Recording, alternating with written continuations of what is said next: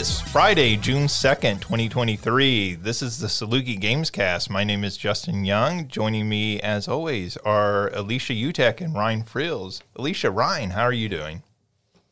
The sun is shining. There's not a cloud in the sky. It's incredibly hot. It is incredibly hot. but you know, it could be worse. It could be a blizzard.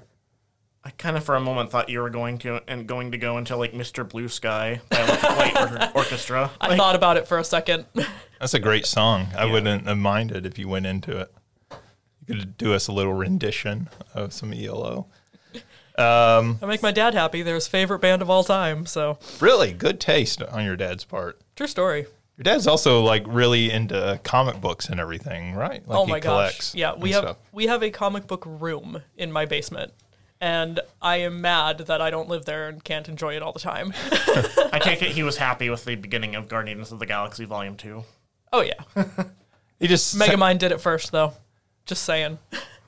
he just sounds like a, a, a cool guy. He, like he's pretty great. like you know what 30 years ago he would have been uh, the nerdy guy in the 80s high school movie but now everybody's like no he's cool like he listens to good music he like is into comics and knows a lot about them that's cool Yep. He's going to be in town next weekend. We're going to Metropolis for the Superman days. ah So- that'll be fun who's, Very excited. who's the special guest this year Um, this year, it the main guest is Tyler Hoechlin, who plays Superman in the Superman and Lois show. yeah that's cool i was there um I don't know how many years it's been now, like maybe almost five years ago or whenever, when uh, Brandon Routh was there. Oh yeah, Um, and so I didn't actually go up and meet him. Like we saw him from a distance and we were like, hey, that's Superman. That guy was actually a pretty good Superman in kind of a not so great Superman movie.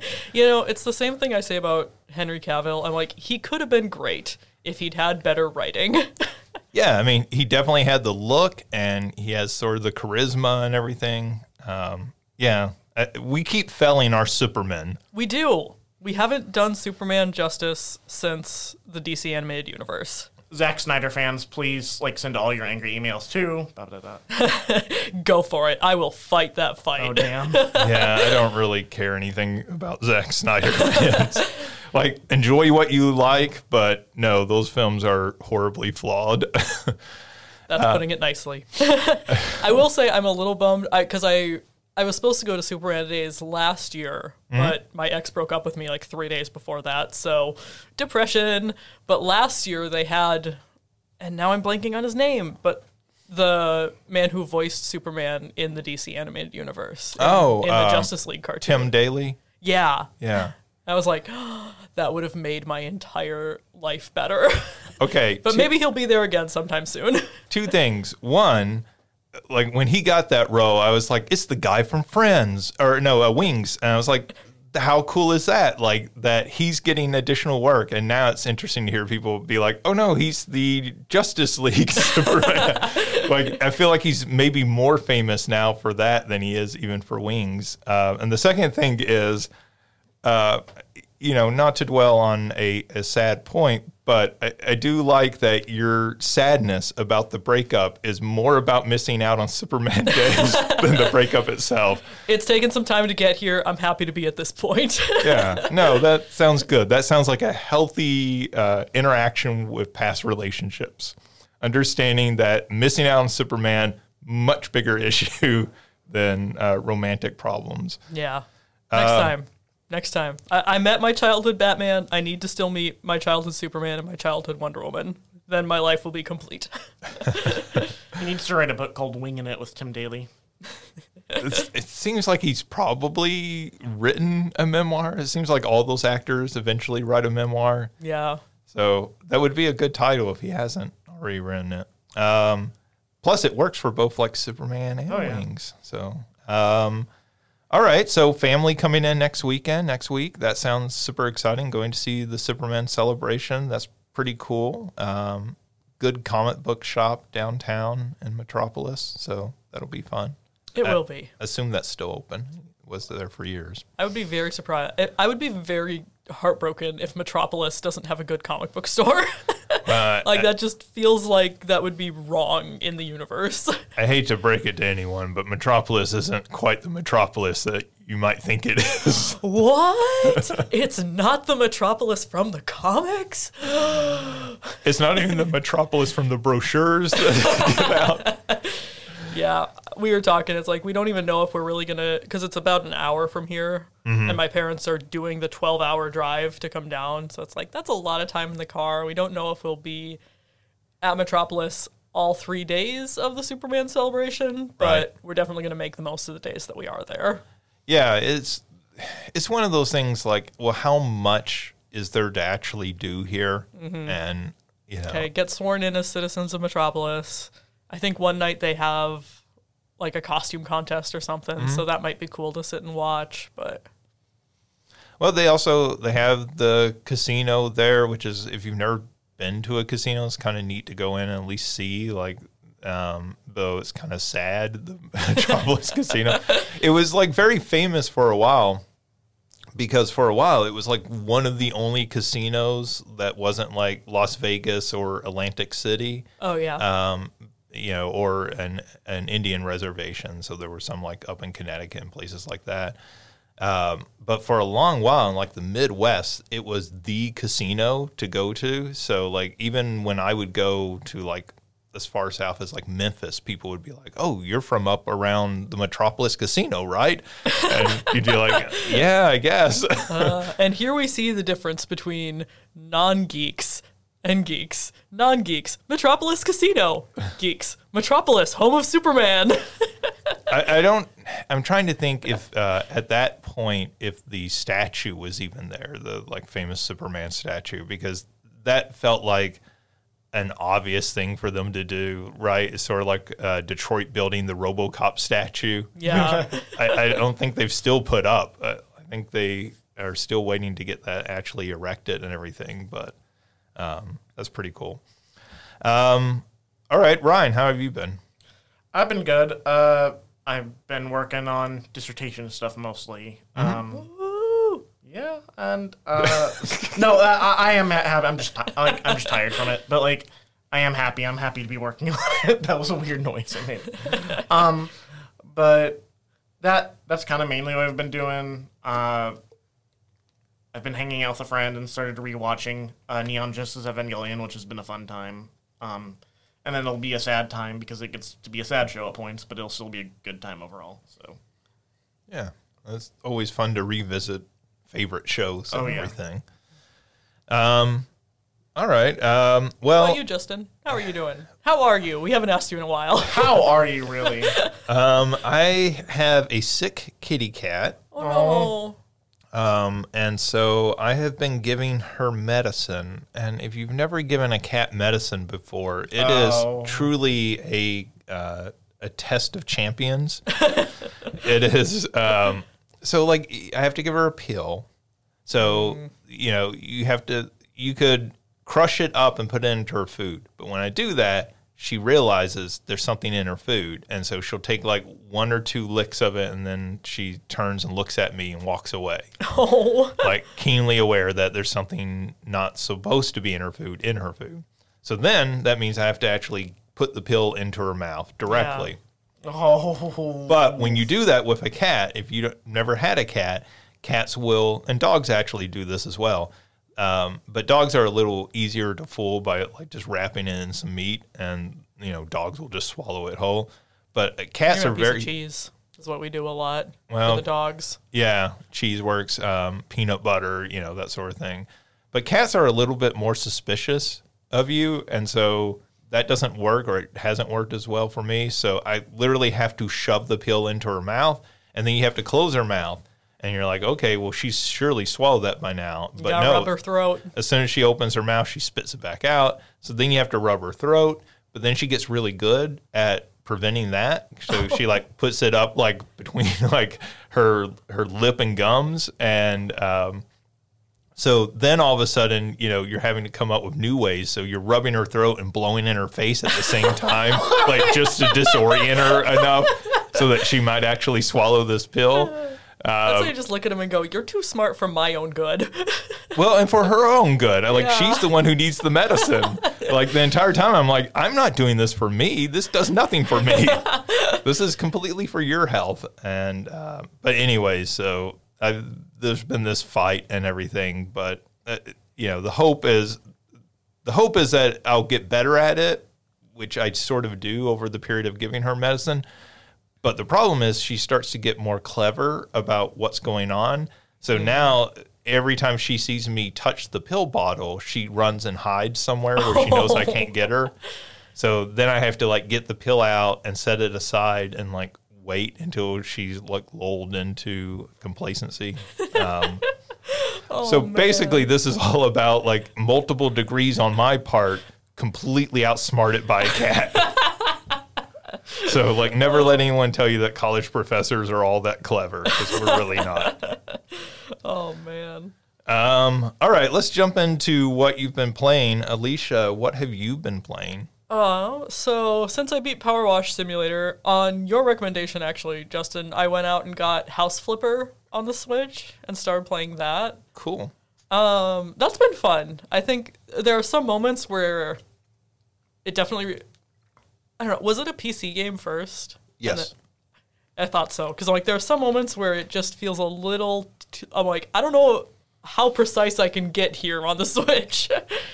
With like you have to be pointing at the exact right spot to clean the dirt up or whatever. Mm. And I'm like, okay, I'm making this work, but I, you can tell it's a port.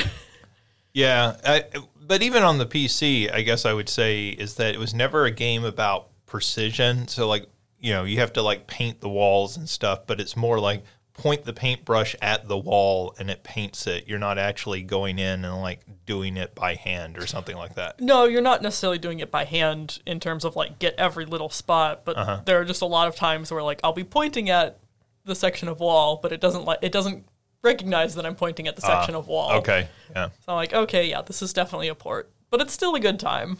Um, and then the other thing, last night I started. I went out because you know I have the Nintendo Switch membership thing, just the base here. I was like, hey, I have access to NES and SNES games. Mm-hmm. I'm gonna go play Earthbound because that was one I ne- I've never played it before. All I know is like what I've managed to gather from osmosis of Super Smash Bros. and reading comments on the OST for Super Smash Bros. Mm-hmm. So I was like, this is one that I feel like I should be pl- I should have played. And I was like, why not? And and you like Undertale, right? yeah. And obviously Undertale is heavily inspired by Earthbound. Well, yeah. Yeah. Toby Fox got his start doing Earthbound ROM hacks, and yeah, and it it's funny because one of my friends on Twitch was playing Undertale, and she did a neutral run, and then she was like, "Okay, do I do a pacifist run, or do I take a break and play Earthbound and then come back to this?" And people in chat were like, "Go play Earthbound." There's so many little Easter eggs in Undertale that you won't catch unless if you've played Earthbound. So I'm like, okay, interesting. So far, I've only come across one, but that I I started cackling. I scared my cat last night because Yeah. I because I was I'm still very early in the game. Like I'm just in Onett right now and dealing with the sharks, and the skater punk call calls for help, but no one came. I was like, but no one came. so, like I said, I'm I'm very early in. I probably played maybe half an hour, 45 minutes, but I'm excited to get into that because I know, like OJ said, he replays it every year, and so I'm I'm I'm excited to get further into that and keep going. Yeah, that's a that's a really great game. I will admit that I've never like completely beaten that game. Hmm. I've played through like I know over half of the game. Um, and then I think at the time I was um, I was like renting it or something, and I never owned it. And so now every time I go back, I start playing through it, and I get partway through it, and I'm like, oh, something else has come up, and Yeah. I'll get back to this eventually. I know that struggle. it's really hard to go back to really a lot of RPGs, but particularly that era of RPGs for me and play through the entirety of them because I always get distracted by something else because they require so much time. You know? Yeah. Not because Yeah. they're bad, they're still great games, but Um, and that's kind of my hesit. Like I was thinking about, I'm cur- currently very much in like reading fanfic and writing and all that for Final Fantasy VII, and so I almost turned on the PlayStation and turned that on, but I was like, that is just such a massive time commitment right. that I have to be in my living room for. Versus this, I can just play anywhere. Yeah, I mean, and of course, that's one of the big selling points of the Switch, right? Is that I can lie in bed at night and play this, and literally i'm going out for lunch with a friend later and then we're going to go she's going to work on her thesis and i'm probably going to play earthbound that sounds like a great study date right there. oh yeah um, all right, uh, is that everything? that's been it for me Okay, uh, Ryan, what have you been playing? So, um, aside from uh, watching Evangelion, which is up there with House for best show ever, um, I have been. I went back and started playing the Great Ace Attorney Chronicle game games. I think that's what they're called. The um, like the prequel games to the like the Phoenix Wright yeah set. Um, and I really like the story I played through. I did like go back and f- go through a chapter I hadn't completed earlier. And by the way, just like RPGs, visual novels not something I recommend waiting on in the middle of something. Um, in the middle of a story and then going back two months later, because I was like, I was going back and I was like in the courtroom being the lawyer, and I was like, what? like, what happened again? What were we talking about? Um, which is, you know, if you're a lawyer in a video game, feels like a really bad place to be in. I'd imagine Right. feel even worse if you're an actual lawyer. But, um, but I can't remember what's the name of the lawyer from The Simpsons that was. i've never watched the Oh, simpsons um, um, Phil Hartman's character. Yeah. I can't think of his. I can't think of his name. Troy McClure. I thought, wasn't that the documentary guy?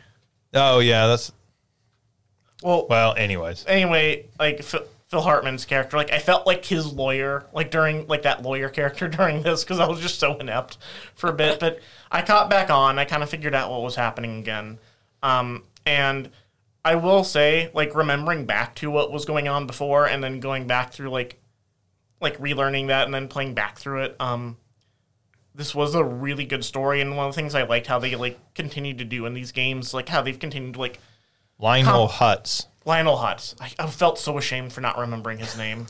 I love The Simpsons so much. Um, like, earl I mean, you know, the first eight seasons, but um, I just I love how they managed to like get the different pieces to work together. Um, in your courtroom evidence, like how they complement each other to help like building up your understanding of what's going on through the case. Um, and I love how they've continued to like advance that throughout the games. Um, I, I don't want to say too much, so it's like spoilers for anybody that might you know that might be like interested in this game or playing this game, but like they do continue like they continue to like build on the formula in ways that's not like over overdoing it, but it's continuing like to make it more interesting. Um, and what I liked about the story is I will say the story is itself just kind of about uh someone that's like traveled to great you're in you're a Japanese lawyer in Great Britain um trying to study under British law. But you ha- but in this story uh, someone who's like in literature studies uh, who's trying to study British British literature who's themselves from Japan gets accused of attacking a woman um and it. And like there's like little evidence to go on it just like the bad say of a English Bobby who is very sleep deprived um and you're trying to prove like to like a bunch of racists like no this isn't what happened. Um and I think what I like about it is the fact that they did use it as a way to do social commentary about issues like racism and classism because like you're kind of you're you're coming into Britain's like oh it's supposed to be like this great center for like law and stuff but you're like nope there's problems here. Um and then you also like see class issues like of course you know like the British Bobby like their police officer figure that like follows a certain beat. Like he clearly did a very bad job, but you also feel empathy because like of course he did a bad job. He's super overworked and underpaid. Um, like and he can't stay awake like during the court proceedings and like um so it's I, I, I do like how they like do social commentary with it as well. Um, but also like just the pieces of it work together. Like they've continued to build and make it more interesting. But yeah, I definitely recommend these games for anybody that's interested in visual novel or like courtroom simulation or stuff like that. Um, I don't necessarily see myself as like big into courtroom simulation itself, but the way they've tied that into the visual novel and like keep it interesting, like the uh, I definitely recommend the Great Ace Attorney Chronicle games. Um, I haven't played the Ace Attorney ones. I've played Phoenix Wright, those games, and you know, yeah, they're just great, like little mysteries. You know, they feel very much like sitting down and watching an episode of Perry Mason or Matlock or something, and like you know, you're going to investigate and kind of like figure things out. You have to put it together, and then at the end, hopefully, you put it together well in the trial. And so, yeah, I think even if you just like that genre of tel- television Yeah. show, you'll get a lot out of it. and I'm not necessarily like usually into that genre of show, but I do like mysteries and stuff, and they, they, they do a good job of making it feel just like a mystery at times. And there are times where you focus more on the detective work than the courtroom stuff. Um, and I do again like I like how yeah, it's like you, it's just like you described, but with like exaggerated anime characters that like that emote a lot. like Right. It's what if Matlock was an anime dude? Matlock anime. Like, I mean, get like I've never played. I've also never played Phoenix Wright or Ace Attorney or any of them, but I've seen so many videos of like people taking dumb online debates and putting them into Ace Attorney, and right. Yeah, there's some meme generators where you can take text and put it in there. Um, all right, cool. Uh, anything else? Um, I I guess the only other thing is like I went back to playing Tetris, like I said before. I think I said before, like in a previous podcast, but I did actually get to like play and I played back to back like um the Tetris that you can now play for free online that you've always been able to do. Which by the way, they've released a version of that that's meant to look like what it originally looked like when you could when it was first made. Um, so like it's just like using like old fashioned like timey green black and green screen graphics and stuff but uh, it, it's no different than playing it like the regular for the most part um, i guess not regular but the more updated version but and i played it compared to the game boy version and i like playing the game boy version for like a nostalgia kick or like a retro kick but the it is easier to play the more updated version it does play like a little more smoothly like if you just play the version they have for free online so i'll just say that like just for what it's worth. All right, cool. Um, well, I have not really been playing much of anything other than Tears of the Kingdom, uh, the new Zelda.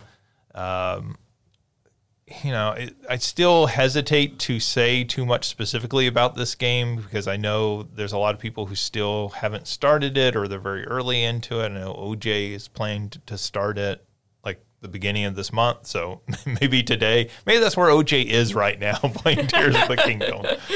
Um, but anyways, you know, it, it's a a very um, so what what can I say about it? It's a very good game. I'll say. I, think we kind of all expected that. I think that the thing I, I keep coming to with the expansion of the different systems. So one of the things that people really loved about Breath of the Wild were the the systems within the game, right? So you just had all these different systems and they kind of layered on top of each other. And the thing that they surprised people with Tears of the Kingdom, I think, very much is when they sort of rolled out that video that said, okay, here's all the different systems. Here, you can go up through uh, the roof of a building. Here, you can build uh, a contraption. Here, you can combine items to make new weapons, you know, and that sort of thing. Um, which was just taking, excuse me, which was just taking in a lot of ways new systems and layering them on top of the old systems. And playing it and seeing what how other people are playing it online, and I'm sure probably online you've seen some of the memes already of what people are building and how they're Oh, yeah. attacking specific parts of the game. They have really created this almost perfect open world video game. And by that I mean the promise of open world video games has always been see that mountain over there, you can go there. See that boss, you can uh, you can battle that boss however you want or you can, you know, attack that uh, that dungeon or that temple in the case of this game. You can attack it however you want. Like I think back to the original Crackdown which is still like one of my favorite Xbox games ever. And sadly, they've never been able to replicate how good that original Crackdown is with either of the sequels. Um, but like the fun of that original game was okay, we basically made a sort of Grand Theft Auto, but it's a Grand Theft Auto where you have some basically superpowers and you can attack things however you want. So here's this house with this. Uh, you know this like uh, criminal uh, overlord at it and you can go in the front door where all the guys are or you can go out into the ocean and come up the back way and attack from that perspective or you you know you can get a car and drive it over uh, a ramp and like land into the middle of all this. And so there were all these different ways to kind of a- approach it. So that was always the promise to me of open world games, right? Open world games where you go to a spot and it loads into a separate world, like a sort of instance, like you would in an MMO, always felt like sort of a cheat to some degree um, because you know they were cool and it was fun and everything, but it was basically the open world became a, a map selection. And like here were the levels, and you would walk to this new level and load into this level. Yeah. Um, and that's fine. Like, I mean, I, I don't want to say that's terrible or anything. It's more like a hub world, though. Yeah, yeah. I mean, it's really no different than Mario 64, right? That's the original that most people think of and everything with this sort of hub world. This game sort of fits that promise that these games were always making in that, okay, well, you need to get to this place. How do you want to get there? You can walk, you can ride your horse, you can build a hoverboard, you can build a blimp, you can like build a boat and sell there, you can do all these different things. And then once you get there and you know like, well, here's the temple. Okay, I've got to get into the temple, but then when I'm in there, I can kind of approach it however I want. So I can go through it in a very traditional Zelda fashion and the level is very much laid out like a traditional Zelda dungeon or I can kind of try to break it because I have all these cool powers that let me break this in a way that no Zelda dungeon was ever supposed to be broken. But the developers of this game are like, yeah, okay, fine. Like, we're going to let you do that. They're like, we know speedrunners will do it anyway, so we're gonna make it possible. Yeah. To completely breaking the game. Yeah. And, and that way, you know, it very much is like they've handed you this toy. Right. And like as a kid, you probably remember getting a toy, and there's the way to correctly play with the toy. Um, and then there's all the ways that you break the toy to play with it. And so I, when I was a kid, I had this board game called Fireball Island. They made a new version of that, by the way. Yeah, I saw that. Um, and so apparently, Fireball Island, the original board game, which I, I don't think I have anymore, but apparently is worth like a ton of money now because it was like so like, apparently rare that not enough people bought it or something. But it was this great board game where you were on this island and at the center was this uh, volcano and you could drop little marbles in it and they would roll down different directions and like take out bridges or run over your guys. And so it was like Candyland, but there was the chance that fireballs would hit you. um, and you know, like the that was fun to play that game that way. But what was really fun was when you start breaking it. When you Yeah. started adding on pieces and you start setting up the board in like your own sort of way and everything, you know, and I think of Mousetrap is, is a great example of that. And that's what this game feels like playing. It feels like, hey, here's this toy. Um, there's a correct way to play with this if you want to play with it that way. But um, we're also going to give you a bunch of toys over here that you can like snap on and like just break it however you want.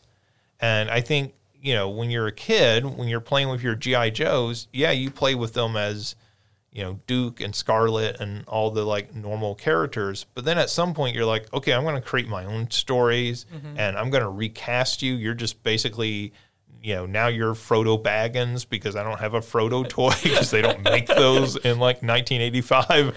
So you're going to be Frodo, um, and this is how I'm going to tell this like whole new story.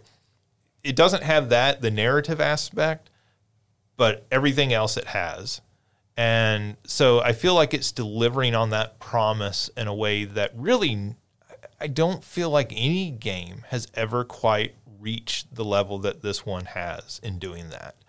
Um, and so the playing it, the reaction I keep coming away with is Breath of the Wild at the time when I played it felt like a transformative game.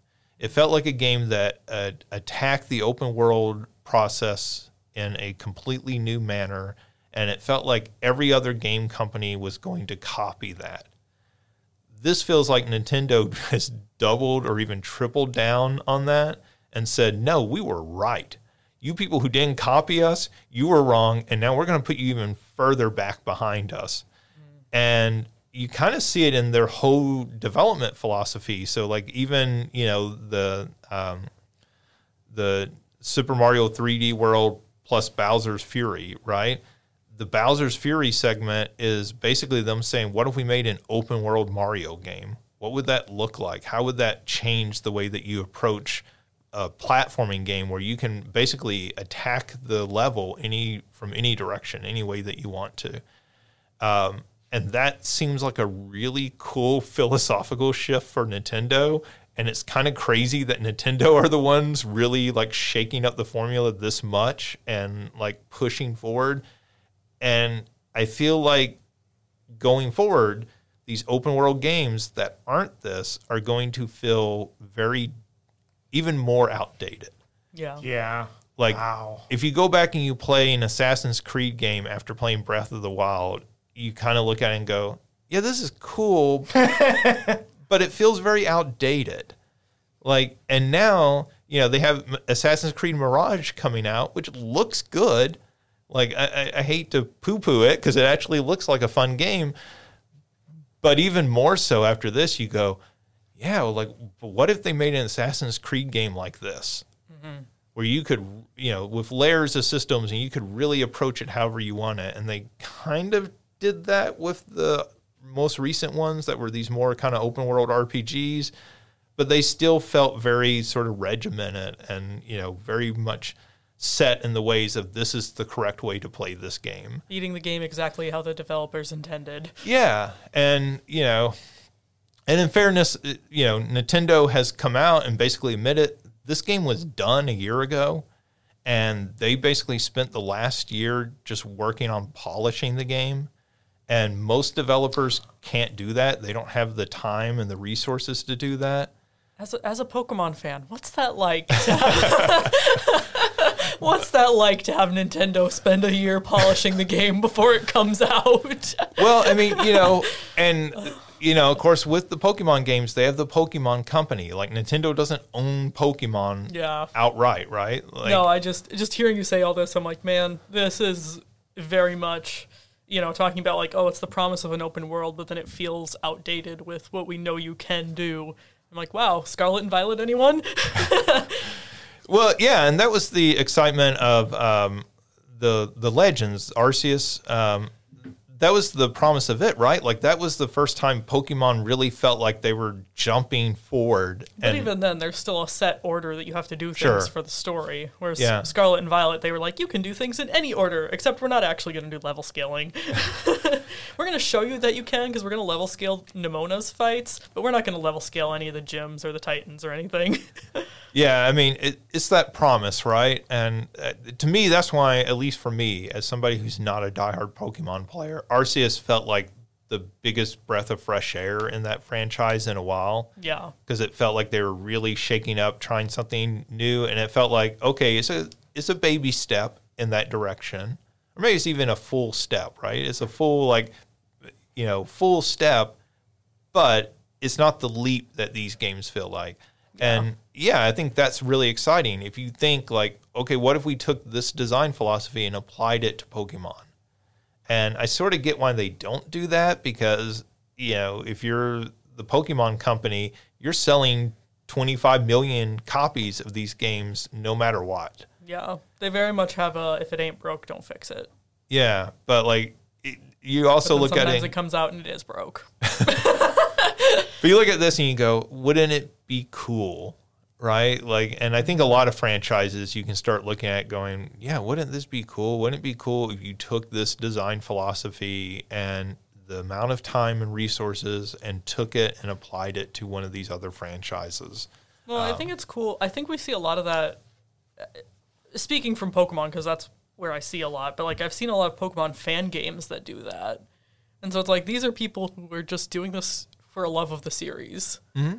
They're not getting paid, they're not any of that. Nintendo, come on. Yeah, like, it's really cool to see them doing that with Zelda right now. Yeah, and I think um, so. I should say I haven't played Sonic Frontiers. Um, I think one of the one of the criticisms I heard from some people about Sonic Frontiers was that it still contained the like sort of classic Sonic Adventure style levels that you would load into. Yeah, Um, Sonic Frontiers for me definitely felt like a return to like Sonic Adventure 2, where you know you have you know they talked about it as an open zone game. I'm like, yeah, you have your open. It's basically what it is. Is like you said, you have the hub world. You go to a specific level to plug into, and then you run the 2D.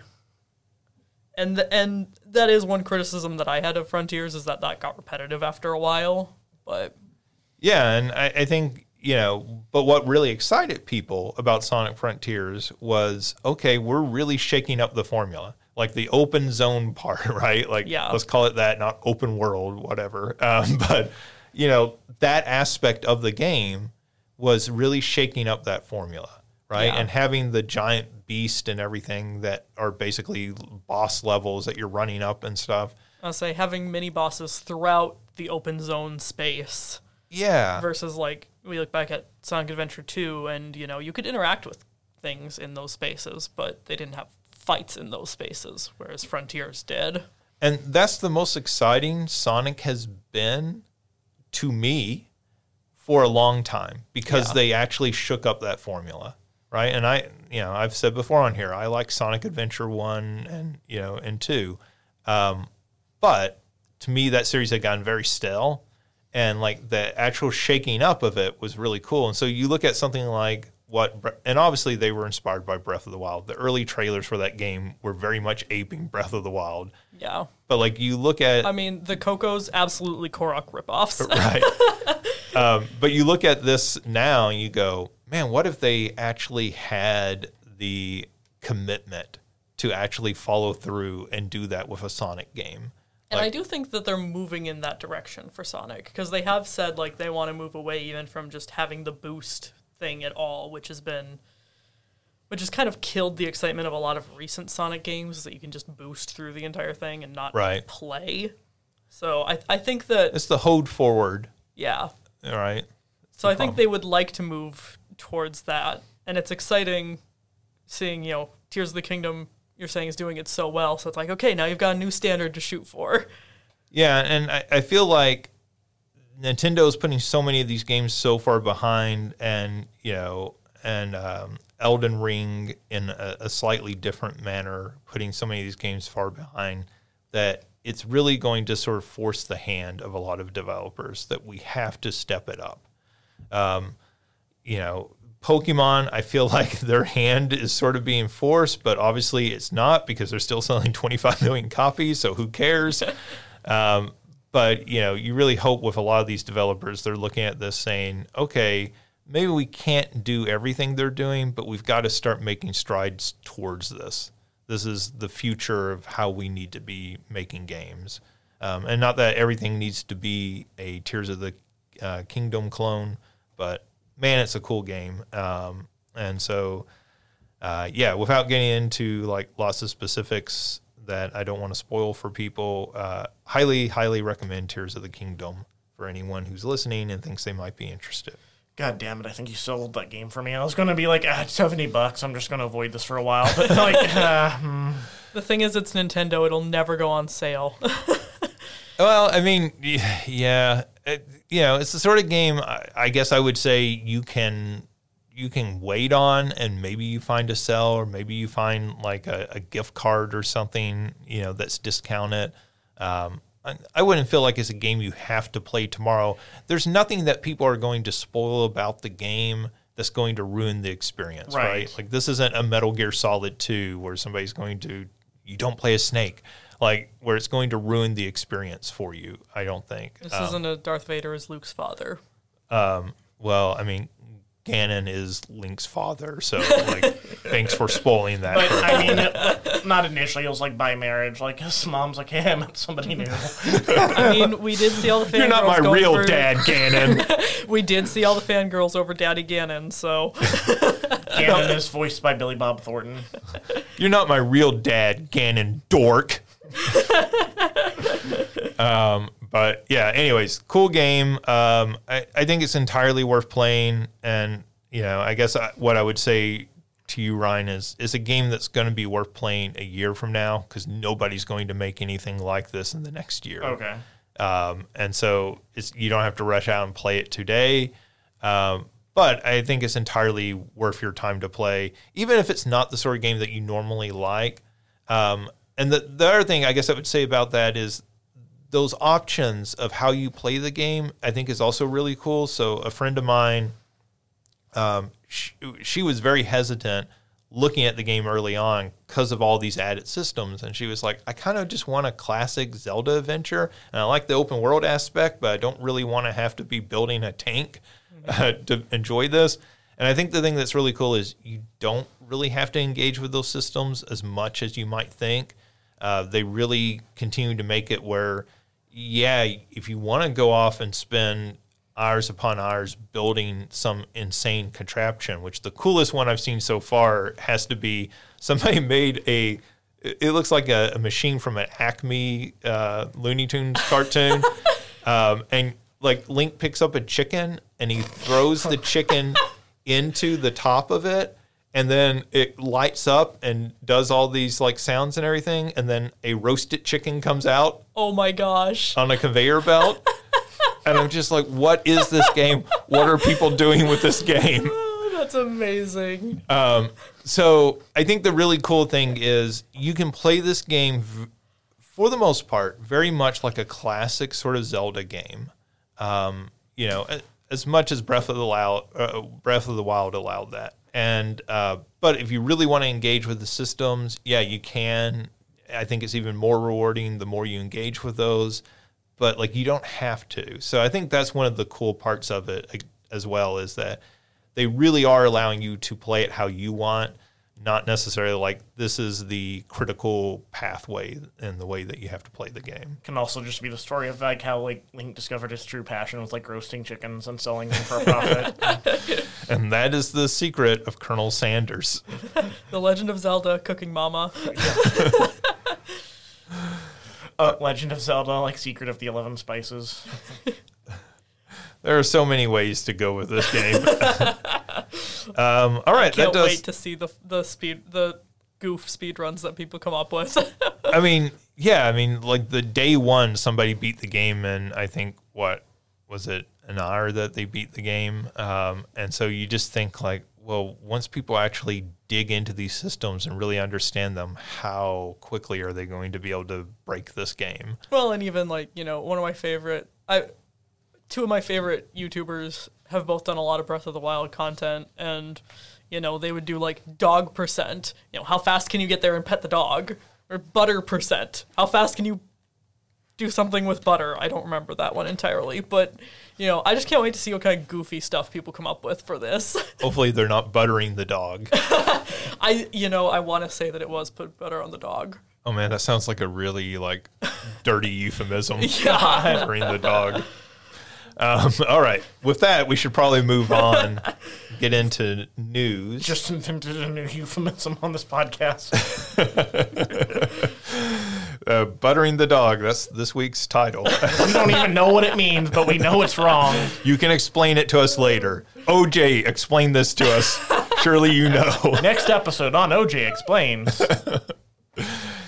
Um, all right, let's get into news. And uh, we have quite a bit of news this week. Uh, to start off, The Witcher 3 has passed 50 million copies sold. That moves it into the ninth best selling game of all time. This really shocked me.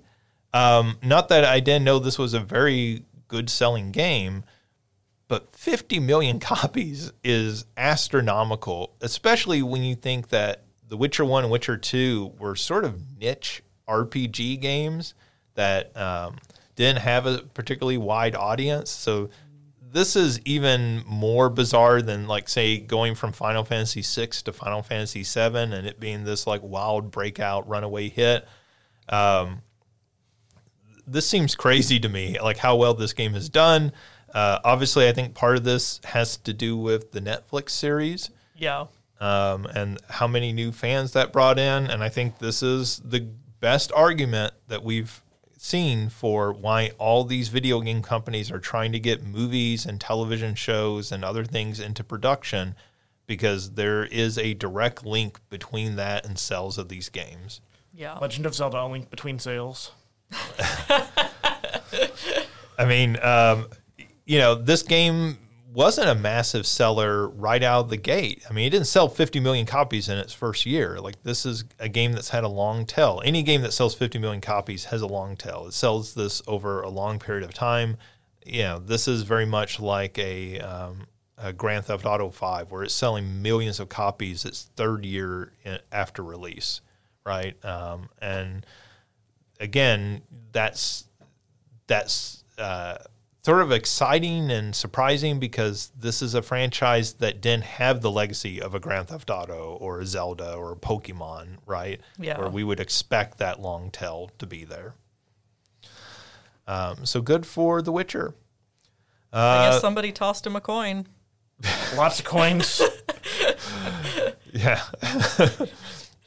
um, let's see. The Mario movie is now the second biggest ever animated film at the worldwide box office, behind only Frozen 2. Honestly, what surprises me the most about this is that Frozen 2 has the number one spot. Yeah, I did I'm- not know that. I'm not surprised that Mario has just like just demolished everything else. You don't know a lot of eight year old girls, do you? Well, sure, but I would still think like I don't know. I would've Maybe, thought maybe Fro- it's me being a '90s kid, but I'm like Lion King. Everyone like Frozen. Even Frozen Two isn't even as good as Frozen One. Right. So why is Frozen Two the number one? See, I I assumed that Frozen One would probably still be ahead, but Yeah, so I, I believe it passed Frozen 1 to get into second place. Um, Dang. I I think the thing to remember is that Frozen One came out and was a surprise hit. Um, like people seem to forget that quite often that Disney didn't even have merchandise out for Frozen One, um, and so when it became this runaway hit, all of a sudden, like there were little girls who were very disappointed that they couldn't get their Elsa and Anna dolls. Uh, see, I'm my best friend is a Disney hipster, so she knew about it when it was even still just the Snow Queen in development. So I'm like, what do you mean it was a surprise hit? well, I mean, you know, like Disney puts out a lot of movies, but sometimes movies they put out, there's like yeah. They're- well, we saw the same thing happen with Encanto, where they they Right. were not expecting Yeah. people to fall in love with Luisa. They were like, everyone's gonna want Isabela, and nope, everybody wanted Luisa toys. well, and I think even just the size of the hit that Enc- Encanto became, right? And the fact that, you know, they were scrambling afterwards to be like, okay, well, what are we going to do? Are we going to make a sequel? Are we going to make a theme park ride?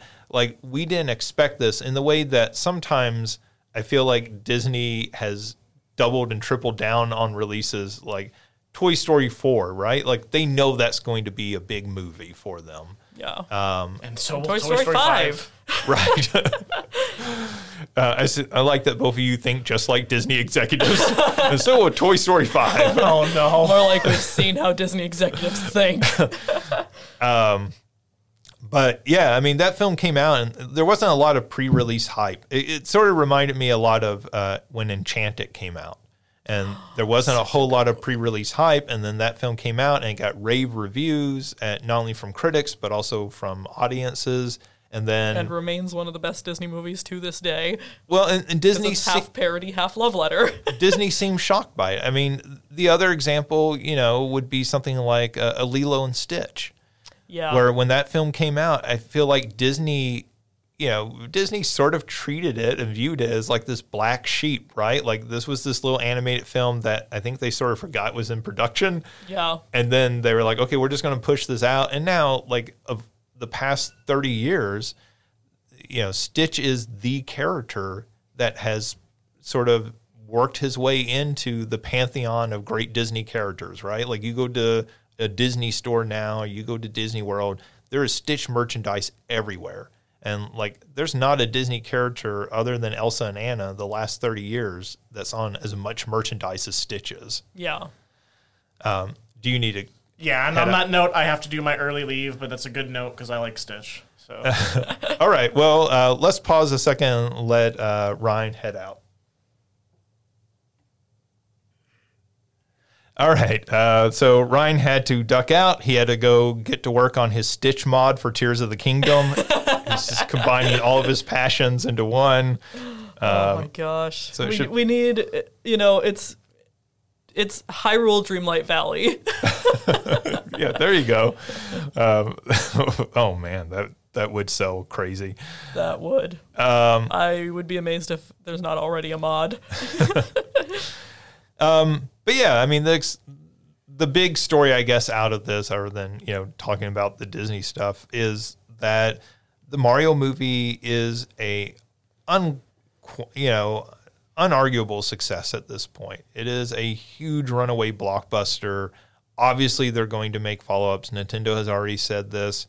Um, obviously, they're going to try. Universal is going to try to expand this franchise. So not just the obvious things of a direct sequel, not the obvious things of a Donkey Kong spinoff, but they're going to, you know, assuredly say, hey, what about a Zelda film? What about a Metroid film? What about a Kirby film? What about whatever, right? Um, I think a Kirby film would actually be really good for, you know, some of those I'm a little bit like, oh, I don't know if I want Illumination doing that.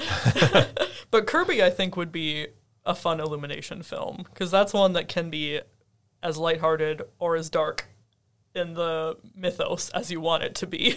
I feel like the Waddle Dees play very well into the Minions, yeah. right? So No, please don't make the Waddle Dees as annoying as the Minions. the Minions were cute in the first Despicable Me, and then it just got worse and worse. yeah, you know, they know how to ruin a good thing. They do. Maybe I don't want Illumination doing Kirby after all. Well, you know, Disney did buy that animation studio in Japan and re, you know, retitled it Nintendo Studios or whatever. So Did they really? yeah, um, so there has been some speculation that they might try to bring some of the production of series, you know, in house. Um, not that they would necessarily try to make their own movie in house. Um, I think everybody kind of learned their lesson when Square Enix did that with the Final Fantasy movie, and it basically bankrupted them. Which is why they're well, I should say when Square did that, which is why they're Square Enix now because it basically bankrupted them. Um, but you know, like you could see them taking a more active role in the production of these movies. It seems to be kind of what they're wanting. Bring back Kirby right back at you. Um, let's see. Uh, the Dolphin emulator was taken down by Steam after Nintendo requested this. Uh, I don't think this actually fully got a release, uh, but the page for it when they were planning to release it and everything. So the Dolphin emulator is an emulator that allows you to play. Uh, what is it? GameCube and Wii and Wii U. I think. I don't think it plays Switch, but I think those are three systems it allows you to emulate. Um, and Steam had post the Dolphin developers were going to release this via Steam. Um, you can just go to their website and download it currently, but they wanted to put it out on Steam. Nintendo put out a request directly to Steam saying, "Hey, we don't want this on there. We have reasons." And Nintendo pulled it. If that's not Nintendo about everything, we don't want this out there. We have reasons. Um, supposedly, there is a key, um, you know, like um, essentially a password key um, that is used for encryption of the games, um, and that Nintendo said, "Hey, this contains this." Uh, the Dolphin developers have come out and said, "Yeah, it does," um, and that is considered uh, copyrighted material, even though the emulator itself otherwise is completely legal. You can't put that uh, that key in there. You can't distribute it with it, which is why usually when you download a an emulator online for CD based or newer systems, uh, you have to download the BIOS separately because they can't distribute it with the BIOS. Um, so, anyways, um, it, it'll be interesting to see if this progresses beyond Dolphin, right? Yeah. Like if Nintendo continues to push this, um, even with the standalone release of Dolphin, not through Steam. Well, and like I think I talked before about how Nintendo's been really cracking down on like taking down videos of people doing mods and mm-hmm. even doing straight playthroughs, despite that literally being in their legal wording that they want people to do straight playthroughs as long as they add their own commentary. Mm-hmm. So it. I don't know if worrying is the right word, but I see this and I'm just like, raised eyebrows. Okay, Nintendo, please calm down. Please let us still enjoy your content. like I, de- I definitely understand like the legality of you know, like you said, having that passcode key and that, but I, I just I, I hope that they keep it in moderation. Well, and I think you're right when you say this reeks of Nintendo. Uh, Nintendo, you know, did this with streamers and everything, and people were like, "What are you doing? This is crazy! Like these people are promoting your games." Um, and Nintendo has always been this way. They're the least surprising company to be doing this. Yeah. Um, I understand it. I mean, there is a certain level of, hey, we need to protect our stuff. We don't necessarily want emulation um, out there. Particularly, I can see with GameCube and Wii games, which are often getting like, you know, the Metroid Prime remaster this year. Um, so I can kind of understand that from one perspective, but yeah, this is this is just Nintendo being Nintendo. Yeah. Speaking of companies being exactly who they are, um, It's been a while since we've had an Activision horror story. yeah. So uh, the good news is that the Activision Microsoft deal was approved in South Korea. So that is yet another major market where this uh, deal has been approved. Obviously, they are still uh, appealing the um, the decision in the UK, which struck down this deal, which is the only place where it's been struck down so far. Um, so you know that's the good news for Activision and Microsoft. Here comes the bad news. So Do we still have a Activision Blizzard like doom noise before we start this? we need to. I need to add that to like the soundboard, so just press a button because it's one of those things where you just kept feeling like, well, this will stop eventually, and like that's a lot of work, and we'll never use it. And no, we're going to use it forever. we really are. So, Activision Blizzard did uh, an investigation. They actually brought in an outside group to investigate, um, and then they confirmed there were 29 incidents of harassment, discrimination, or retaliation by employees just last year. And that's 29 confirmed incidents. There's no telling how many went unconfirmed. Yes, Like, this is 29 that they could confirm. Uh, this is this says nothing of people who didn't come forward or people who maybe came forward and then retracted it or were you know afraid of retaliation. Obviously, when retaliation is one of the things that they found, that's going to stifle other people from coming forward. Um, workers were terminated for discriminatory uh, language, unwanted advances, non consensual touching, among other things. Um, you know, like this is weird stuff to think about in the workplace. The discriminatory language, the unwanted advances, I suppose that has a very long history in workplaces, unfortunately. The non consensual touching is one that always surprises me Not that I don't know that it happens, but that people just can't keep their hands to themselves. It's the Yeah. simplest, easiest thing to do at work. I'm, You would think, and unfortunately, I am not surprised. You No- know, I. Yeah, it's just. You would think it's common sense.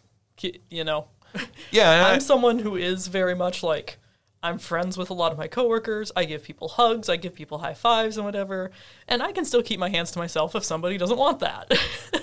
you know? Yeah, I mean, it's just it seems like an easy thing to not touch your coworkers. I don't know. I, and I'm laughing at it not because I think it's funny that somebody did this. It's obviously It's an not. uncomfortable laugh. It's a like, why? Why is the world so stupid? I just don't understand it. Like the unwanted advances, I understand better somebody being awkward and, and creepy and weird. Like I get that better. But like to me, that's a there's a Grand Canyon gulf there between that and touching someone. Because that seems like something you can't help being awkward sometimes. Sometimes people are really awkward and they say stupid stuff because they're just incredibly socially awkward but touching someone seems like you have control of your facilities. You don't have to touch people.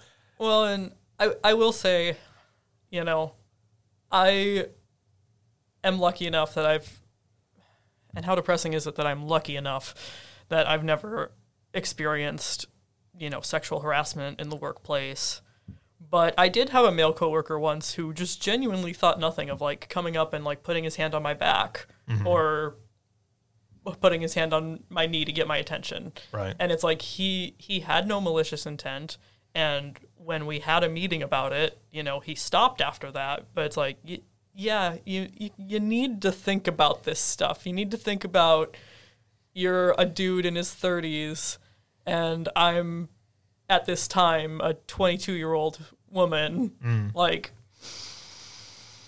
just just a li- little bit of thought please Yeah. No, I mean, I know it goes on. I just, it, it just always surprises me. it's I just guess. baffling that people don't and and it's frustrating that you know like i said with him we had a meeting he stopped unfortunately i know there are people who you know we've got these 29 confirmed incidents Right. people who would not stop after a meeting and that's just depressing as all get out Yeah. So just PSA don't touch people at work. I, I would even hesitate to tell people, like, hey, just don't hug people at work. Like, Yeah. like just don't touch people at all. Like, high fives are great and just limit it to that unless if you know, you've had a conversation I'm even more like uh, maybe a fist bump, but like that's about as much as I'll go at work with somebody.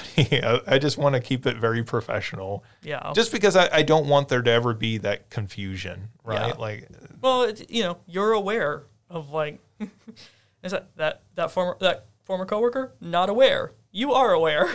yeah, I, you know, I've been working in professional workplaces for 20 plus years at this point, and I'm trying to think when I have touched a coworker in any way. Um, and you know, the the one time I can think of in my head was I gave a coworker a hug when she told me she had cancer, and even then I was like, "Can I give you a hug?" yeah, Like even then, I wanted the consent because I was like, and we were very close, but like I still was like, we're at work. This is kind of awkward. Like maybe if we were on the weekend, you know, at like a barbecue or something, maybe I wouldn't think twice about giving you a hug. But at work, in the workplace, I still want to like ask your permission, um, even though you're and telling that's me a good habit to be in. yeah, you're telling me this very serious thing. Like, obviously, you want some comforting, but like, you know, you still want to be sure what level of comforting they want. Um, It's a good habit to be in, and it's a very easy one. yeah. Um, so, um, okay. So, the, none of this is really uh, too surprising. We've had these reports for a while that this is a, a sort of culture at Activision Blizzard, uh, that they've had these harassment complaints and everything. Um, what one, this is confirmed. This has been done through an outside investigation. Two is the CEO of Activision, Bobby Kotick, his response, where he blamed labor unions. So if you have been listening to our podcast for a while, we've talked about how uh, particularly QA testers at Activision Blizzard have been uh, have been unionizing. Bobby Kotick says it is the fault of those unions that this sexual harassment and other things are going on. Bobby, my dude, can we just have a conversation where I have a folding chair? Are you going hand? to hit him over the head with it, like I wrestling think style? I think I need to. like, just just where even where even like that's like some freaking that's the conspiracy map meme right there. yeah, I mean, this is just not like the BuzzFeed Unsolved. I've connected the dots. You didn't connect shit. I've connected them. this is just not taking any responsibility. It's absolutely not. It's just like, hey, I I don't I don't like labor unions. I'm gonna divert the blame for this onto that. Yeah. what, Bobby? I mean, if anything, this is that there are not systems in place at Activision Blizzard to deal with this sort of problem, right? That's why these problems proliferate. And so, if anything, a union that gives more power to the workers at the lowest level up um, would potentially address this. You know, would potentially say, hey, you can't retaliate against people for this. There have to be checks and balances in place so Yep. that this sort of thing does not happen to employees when they come forward with complaints of this nature. Um, and when you have a CEO at the top who wants to deflect that blame, you are the problem. Taylor Swift, you're the problem. It's you, Bobby. Just, just, I just need to have a conversation with a folding chair. Mankind style, just right over the top of the head. yep. Um, let's see. Ratchet and Clank Rift Apart is coming to PC on July 26th. This is the PlayStation 5 exclusive Ratchet and Clank game. This is also what many people consider to this day the like biggest argument for these next gen systems or what are actually the current gen systems now. The PlayStation 5, the Xbox I was like, I didn't miss a PlayStation 6 announcement, did I? no, not yet. Um, or the Series SX. That this is the game that most makes the argument that this could not have been done on previous generations of consoles. Right? A lot of games look prettier, look nicer, and everything. But you know, we're still getting a lot of games that are getting PlayStation 4 ports at the same time they get their PlayStation 5 release. Um, you know, Hogwarts Legacy is a, a very recent example of that. Um, and this is the game where Sony was like, hey, we can only do this on the PlayStation 5. It requires the power of the PlayStation 5 to make it. And now it's coming to PC. Obviously, PCs are super powerful and can run this. That's not the issue. But for PlayStation owners, uh, there's been some backlash of them saying, hey, this is our one exclusive and you're giving it away. Yeah. Well, it'll be interesting to see like I don't know. I I always think like when games come to PC, okay, how good a PC do you need in order to play it? And like I think that, you know, especially with this game where they were like it needs the PS5 hardware. Okay, so I'm not downloading it on my you know, Microsoft Surface Pro tablet to play this one. No, and you know, of course, part of the reason they made the argument for the PlayStation Five needing that was the um, the super fast hard drive access, the uh, the M4 hard drive um, um, in, in there. So, i you know, how much of that's true or not? But yeah, this is not going to be something that runs on your like work laptop in most cases, right? Like this is a game that's going to require a dedicated You're going to need a Gaming gaming PC. PC for sure. right? Um, I think it's cool that these games are more accessible by more people. Um, you know, there are certainly lots of people who don't own a PlayStation 5 for whatever reason. And so I think it games being more places where more people can play them is a positive thing. But I get why some of the PlayStation diehard diehard fans are at least apprehensive about it. I think they're being silly, but I, I get it. Yeah, I, I think the apprehension, honestly, my irritation with stuff like this is when they're like, "Oh, it's going to be an exclusive," until until three years later when the PS5 finally isn't on back order for every single person for 16 months, Right. and now we're going to bring it to PC. Then it's like, mm, why didn't you just bring it to PC in the first place? Well, this seems to be Sony's strategy of we're Yeah. going to take. Oh take no, this is not the first time I've seen. I mean, shoot, you even saw this with the Final Fantasy VII remake. right. They were like, it's PlayStation exclusive for so long, and then they're like, haha! Now, now that the PS5 is actually people can get it, now we're gonna port it to PC. And it's like, why'd you have to wait? Yeah. Why didn't well, you just do it? they've already announced that about Final Fantasy 16, which comes out later this month. That that is coming to PlayStation uh, 5 uh, exclusively at, at first, and then they will start work on a PC port. And so we could expect that in another, you know, probably couple years. Um, but you know, like uh, in No, the I'm all long for run, multi- I'm all for games should be on multiple systems. You know, Yeah. you know how many games I didn't get to play as a kid because I didn't have a GameCube. right? Well, yeah. Um, so let's see. Um, Vanpool, the Tokyo-based studio known for its support for the development of recent Kirby games, has closed down. Um, so they are not the lead developer of those Kirby games. Um, specifically, this did mention. Um, let's see, what is it? Kirby in the Forgotten World, and Owl then Labs should be still. yeah, so they're the primary. This is a support developer, so this may be a developer who's going in and, uh, you know, as an example, I don't know specifically what they did on the Kirby games, but they may be making models of characters, right, to use in the game. Um, they also worked on the recent remake Kirby game um, Yeah, that came out this spring. the Return to Dreamland. Yeah. Um, so this is just sort of surprising. Nintendo has allowed this to happen a few times in recent years where they have a studio that is not officially part of Nintendo, not owned by Nintendo, that works on these games for them, multiple games over multiple years. And those Kirby games have been very successful. And Nintendo just lets them shut down um, which is kind of bizarre because you kind of look at this and say, well, obviously you're using them; they're of some value to you. Why not? not pay them enough for helping you? Like, right? Like, is the compensation not fair enough that they can continue to do this? Are you?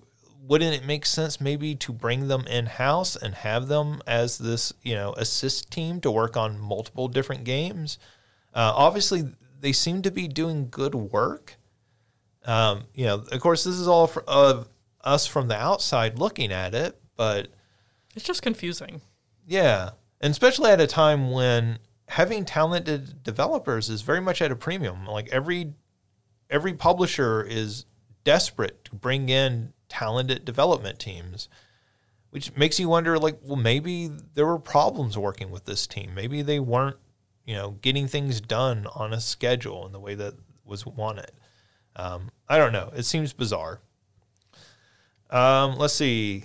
According to a new Bloomberg report, Redfall's development was hampered by a lack of clear direction, a high turnover of staff, and insignificant resources for what was billed as a triple A game. Um, so this is a Jason Schreier uh, article from Bloomberg. Um, there have been quite a bit of rumors about Redfall over the last uh, few last I guess couple of months since its release about like why this game did not turn out well. One of the things that they note in here is that some of the people working on this game really never wanted to work on this game.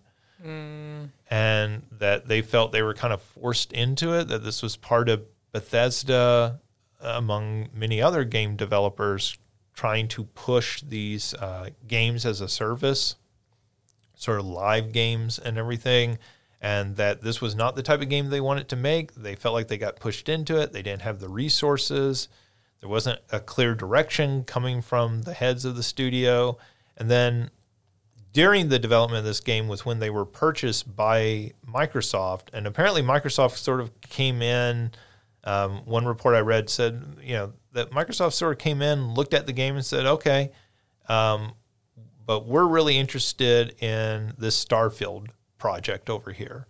And so they felt kind of abandoned uh, by this. And so it just sounds like you It had sounds like a mess. yeah, you had very talented developers, but everything that could go wrong went wrong with the development of this game.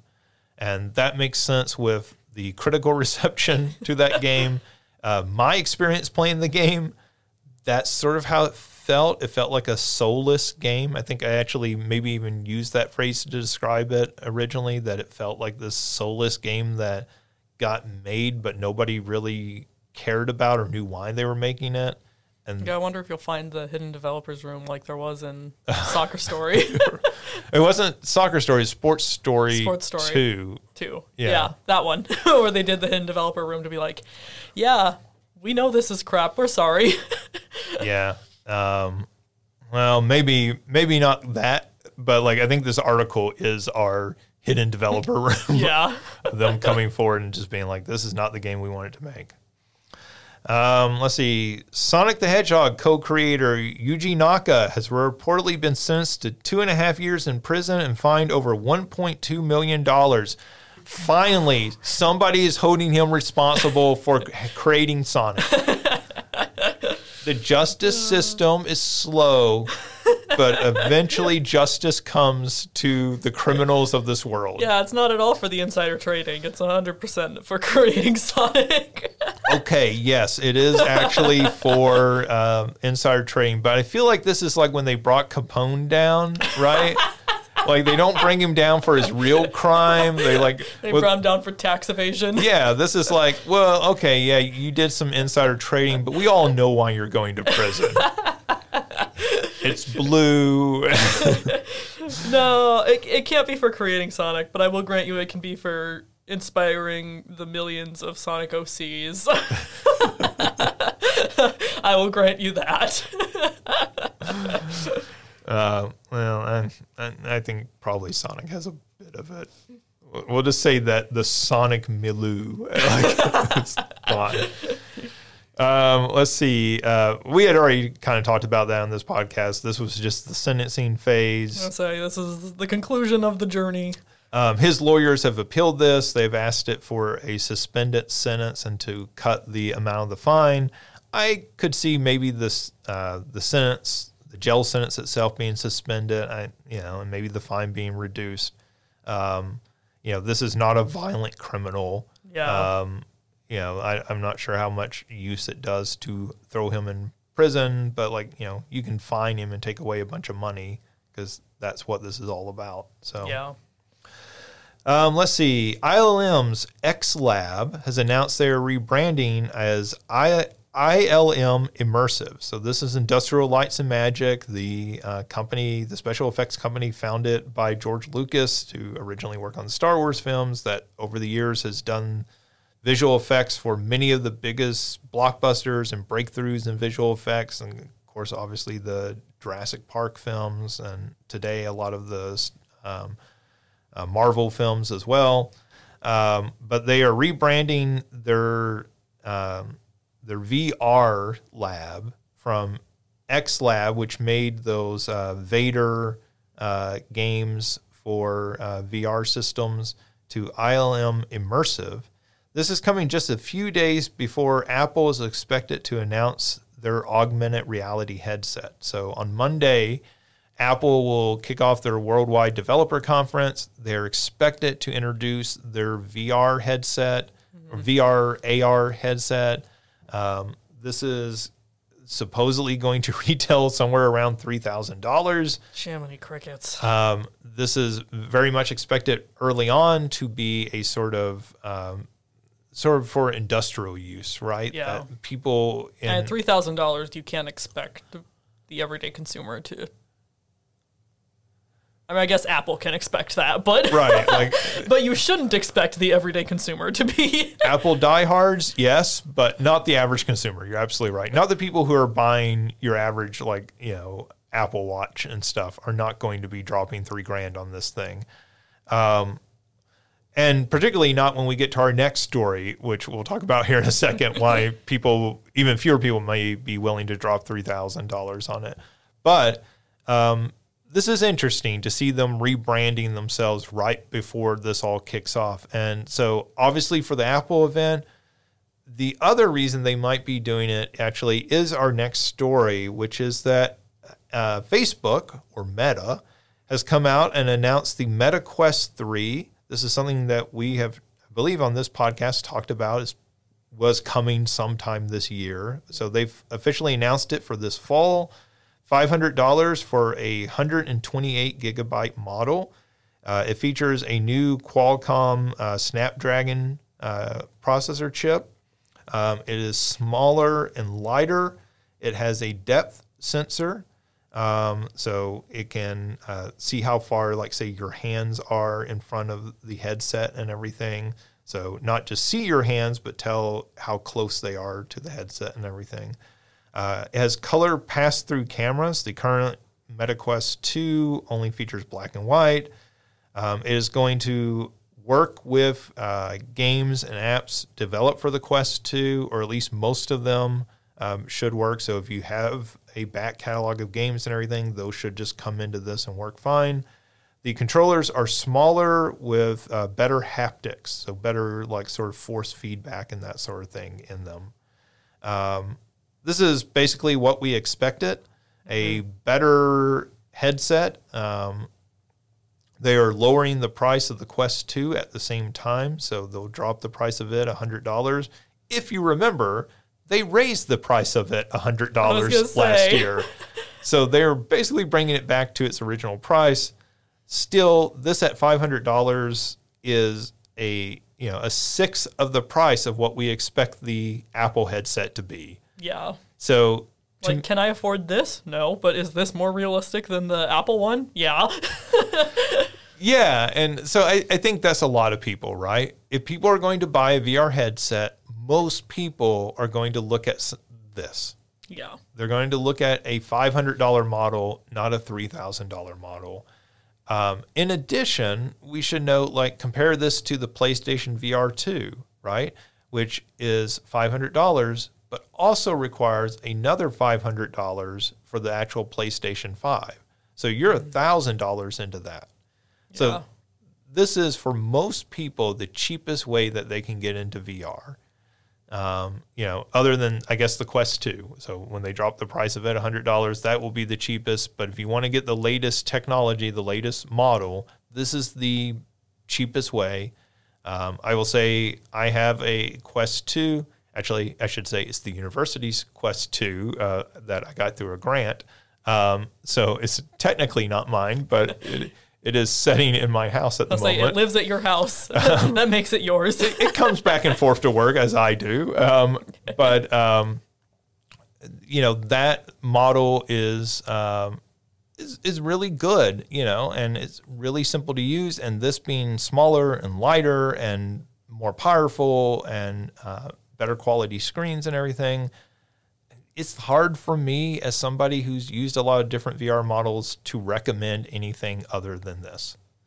Um, you know, unless Apple comes out Monday, and I'm excited to see what Apple does, but unless they come out and wow me with something unbelievable, um, I just can't imagine why anybody would buy something other than this. Yeah.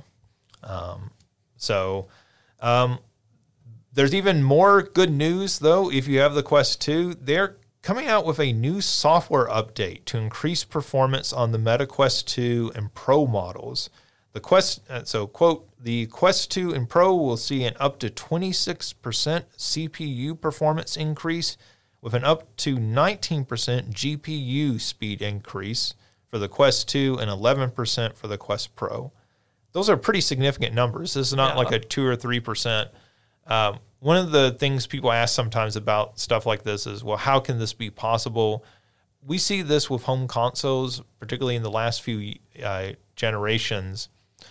As home consoles have moved into having a dedicated OS running, right? So, like if if you go back to the PlayStation One, there's an OS running at the very basic level, but it's not running all the time, right? Because yeah you're not trying to stream music in the background and stream to Twitch while you're playing, and you're not updating games in the background, all this at the same time. You weren't updating the controllers. yes.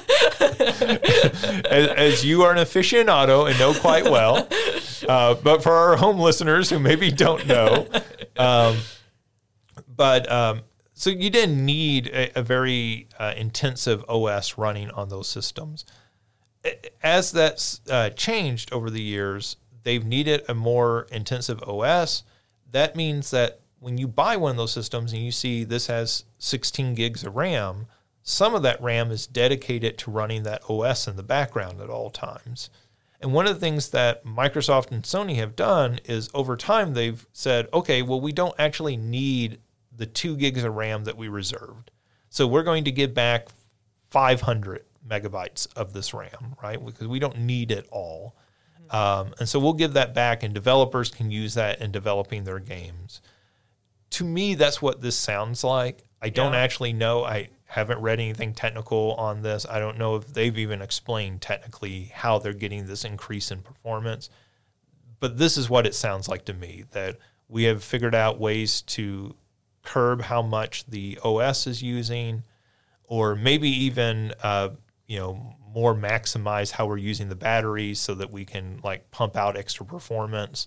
Um, this isn't the sort of scam that you see online where download this software and we'll increase your RAM. that that's not what this is. This is legit. They are actually increasing performance, but they're not doing it through voodoo. They're doing it through optimization. Well, and it's nice to see that they're doing this, you know, especially with now having the official announcement for the Quest 3 mm-hmm. that they're they're not just like, "Lol, we're gonna pitch this off a, off a cliff now."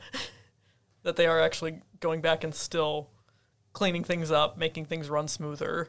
Yeah, I mean, and I think you're absolutely right. Like with the announcement of the Quest 3, this doesn't seem to serve them business wise that much, right? Like, because if you're telling me I'm going to get a performance boost, that's less incentive for me to buy the new headset if I already own a Quest 2. Um, the the other thing I could potentially see this as is a way to help developers so that they can sell a game that runs on both the Quest 2 and the Quest 3 Yeah. right? So if there's this extra performance boost, maybe that's enough where somebody developing a game currently could get it to run on both systems. We love to see helping the customer and the developer. But yeah, it's it's cool news to see and everything. Um, I'm excited to see that Quest Three. I would like to try one when it comes out to see how much of a leap ahead it is. Um, but it, you know, it, it's good news to hear that people are doing new stuff with VR um, and and AR. You know, so we have Apple, we have Quest. Obviously, we have the PlayStation VR two that came out this spring.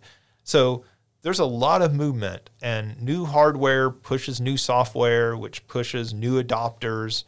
Um, VR has not taken off in the way that people expected or want it, but it's not completely dead yet. Yeah. No, it's definitely and definitely like even you know, like I said, the five hundred dollars is a bit out of the budget for me right now, but it's definitely one of those things I look at and I'm like, okay, once I'm not paying student fees anymore, you know, our student fees at SIU are ridiculously high. Like that's uh, the five hundred dollars is half of the is half the cost of student fees. So I'm like, once I'm not paying student fees anymore, then I'm doing it. Then I'm treating myself. Yeah, I mean, I think it's the sort of thing where, again, it's very much within um, a lot of people's ability to buy this, right? Yeah. Like you're putting this at the price of a PlayStation 5 or an Xbox Series X. yeah, it's expensive, but it's not absurd. Right. Um, and I, I think that's something that Meta is doing very smart.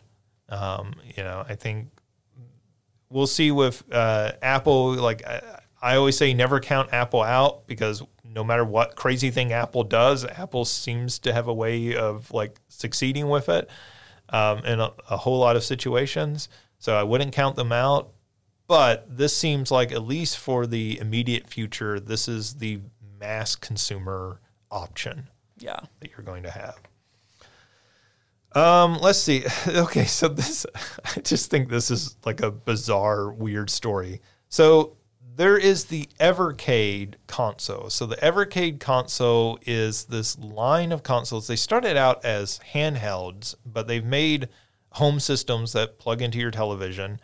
They're retro systems, and they sell cartridges that are generally compilations of old games. So you might get an Evercade uh, cartridge that is, for example, they just announced a Sunsoft collection, and it'll be a collection of classic Sunsoft arcade and NES era, 16 bit era um, uh, games that they had put out and released and everything. Um, so, as part of announcing um, a new line of games and everything, they did a uh, they did a whole announcement video. Uh, they announced these new Duke Nukem collections, um, and one of them was for Duke Nukem 1 and 2. So this is before we got Duke Nukem 3D, the classic. But they did this Duke Nukem 1 and 2 remastered collection. And they announced as part of this, they were very proud that they had commissioned original new art for this. The original new art for this collection that's on the cover where you buy this cartridge and everything comes in its own little case. But the art that's on this was done by this artist who described himself as a hybrid artist, which basically means that he uses AI Yeah. to help him develop his art. And there was a almost immediate backlash online of people saying this looks like garbage and you're paying somebody who's basically using Midjourney or one of these AI generators to make this art, and why didn't you just hire a real artist? And, and not that this guy couldn't be a real artist. You know, I think there's a place for using AI generated stuff in creating art, but um, like I'm I'm looking at it right now and like skimming an article and like the giveaway is the hands, which don't seem to know how to hold a gun, and Which is always the warped gi- perspectives on the gun itself. which is always the giveaway in these AI generate things. They can't do hands well. This is where you get the images of like uh, women at parties and they have like six fingers and they have an extra row of teeth and everything. It's always like these nightmarish images that you're getting. Gosh. Um, but yeah, so yeah, this is this is ridiculous. Yeah, so if you haven't seen this, like definitely check it out. It Please Google it. It is so funny. it, it, it's pretty goofy looking. So they, in, in Evercade's defense, they came out. They said, "We have heard you. We are commissioning a new piece of art to replace this one," um, which seems like the correct response and everything for this. Uh, the game has not actually, I don't think, been printed and shipped or anything, so they can do this without too much hassle. I would assume. Um, but like, yay, strike uh, a win for original art yes. and not AI art. Please stop trying to use AI AI, the AI art Exactly. to do everything. Yeah, that is kind of my response to it. Oh man. Um, a couple, uh, two last quick stories here. One is Everybody One Two Switch is coming out on June 30th. So My brain just wants to go immediately into Backstreet Boys. I hope you know. uh, not that everybody, uh, but but that is my first thought. So I, I don't know if we talked about this on this podcast. I feel like we did, um, but it's been a long time. It would have been right after we launched this podcast last year. So everybody one two switch is infamous because there was an article that was published about a year ago talking about this game and that Nintendo had basically had this game finished um, and had actually like print. My understanding was like had printed the like packaging and everything and had them setting in a warehouse. But that internally, some people at Nintendo said this game is so terrible, it is going to hurt our reputation if we ever release it. This is coming back to me now. I feel it. Yeah, we did talk about this very early on. Yeah, so this is a sequel to One Two Switch, which is a game that doesn't have a great reputation to begin with. Um, this is a sequel, and it's apparently trying to go more the sort of Jackbox party route. So like there, It's got an interesting cover. I'll say that. You got the. I don't know. Apparently, this was a niche thing to my high school. I thought it wasn't, but you know, people wearing the horse head and Right. going around places. They've, they've got that on the cover, so yeah, so like the original one two switch, you can play it with the Joy Cons, but apparently also you're going to be able to use your cell phone to play some of these games, or maybe all the games. I'm not quite clear on that. Um, and I'm also not clear, and I don't think anybody is. Has any work been done on this game since that original article was published? And how reliable was that article? I mean, it came from a, a very trusted journalist. Um, so, you know, uh, I think that was Imran Khan who uh, wrote that original piece. Um, so this is not something that was, you know, just random. it wasn't bots on Twitter. Yeah, it wasn't an internet forum post, right? Like this was coming from a respected journalist, somebody that people trust, and the fact that they just announced this, like they didn't even announce this, they didn't put out a press release. This just showed up on the eShop. it sort of got like, you know, ghost announced. And so They're like, we're just gonna slide it in here. right and it feels very much like they're trying to just push it out and like maybe nobody will notice which at some point you kind of go well why even bother releasing it if you're not going to promote if you're not going to try to sell it? Like do you think if you don't promote it that you won't get any blowback over how terrible it is? It's a very weird move by nintendo. Oh my gosh.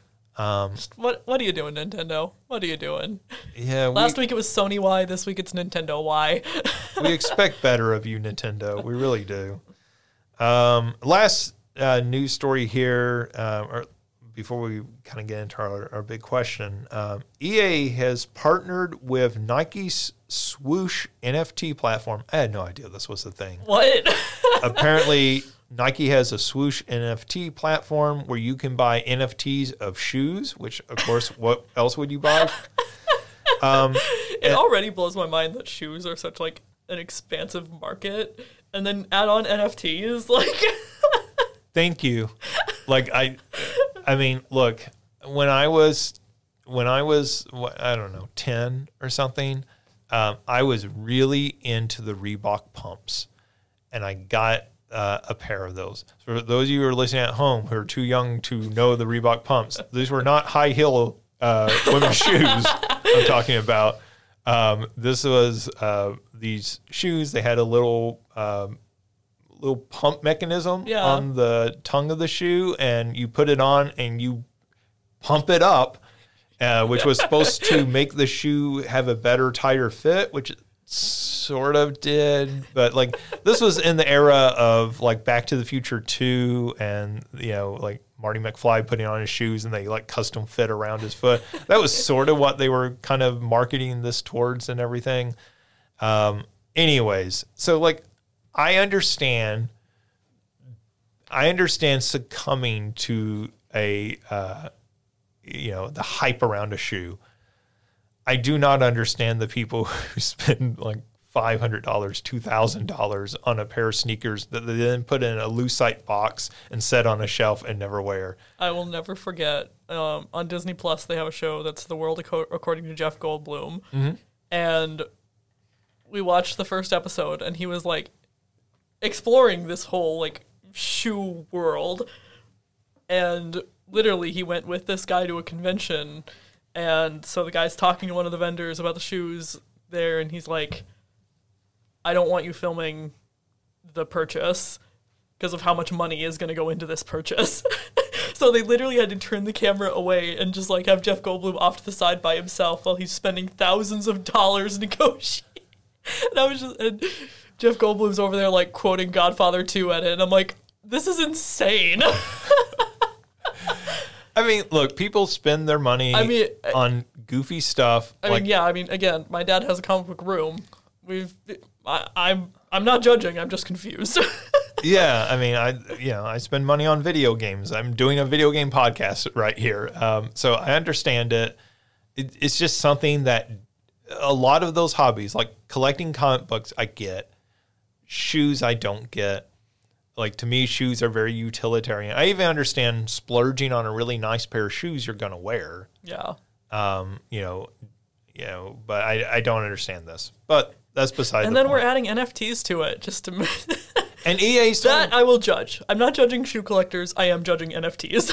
yeah, and ea is talking about integrating this into their game. So I assume this would be like FIFA, where like you could get a unique pair of shoes for your character in FIFA, and it would be an NFT that you could then take and sell. And EA, of course, the whole reason for this is that EA and Nike would get a cut of that sell then as people trade this. So what this really seems like to me, I'm more familiar with the NBA 2K games. In that game, you those games you can collect um, merchant, you know, like swag for your uh, player created character and I'm sure you can spend real money because you use whatever their thing is, V bucks or whatever. So you can, you know, you can use real world money to buy this stuff.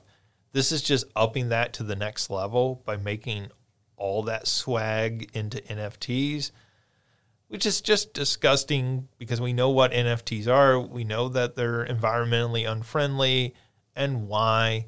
Like, just if you want to have a collectible item, like you know, uh, Just make a collectible item. yeah, like Marvel Snap sells me collectible cards. They're trying to sell me like a thirty dollar Rocket Raccoon card right now when I log in, and I just ignore it. It doesn't have to be an NFT though, and it's not an NFT in that game. It's just you know, it just flags it on your account. Yes, you were stupid enough to pay thirty dollars for the Rocket, Ra- Rocket Raccoon card. Um, I don't get this. Oh, by the way, I should add. Uh, so we have criticized Marvel Snap on multiple occasions on this podcast for um, having a gay text um, that they put onto um, cards of gay characters when they release those. So yesterday for the start of Pride Month, Happy Pride Month for, to our listeners. Yesterday for the start of Pride Month, they actually like at the very top of the page when you log in, it has uh, two characters and it has a rainbow background, and you can get these special limited edition cards. And I think they're only five dollars to buy the two cards. Okay, so the the same price as the reasonable ones. Yeah, I mean, you know, it's five dollars for virtual cards, but that's much more reasonable than the fifty. I think when we were talking about it last time, they were charging. Yeah. So, anyways, so just to give them some credit, they seem to actually be doing They better. have taken the criticism to heart. yeah, um, And instead they're charging you thirty dollars for Rocket. yeah, Because we all saw Guardians 3 and cried. Y- yes. And who doesn't love Rocket Raccoon? Heartless monsters. That's who. um, all right, so let's get to our big question. Um, so we are in the middle of E3 season. We've had the PlayStation Showcase. We talked about the Evercade uh, showcase that they just did, where they they screwed up with the Duke Nukem games. But the vast majority is coming in the next, say, week and a half or so. Um, so our question this week is which E3 season show are you most excited for? And I'm just going to read through these real quick and then Alicia and I will answer which one we're most excited for that's still to come. So as we talked about Monday, June 5th, uh, Apple is doing their worldwide developer conference. Obviously, Apple, we usually don't associate with video games, but they are very much expected uh, to announce this new AR, VR headset. Um, they also just recently announced that Stray is coming to the Mac platform. This is the cat game that was like our number five or six uh, game of the year last year.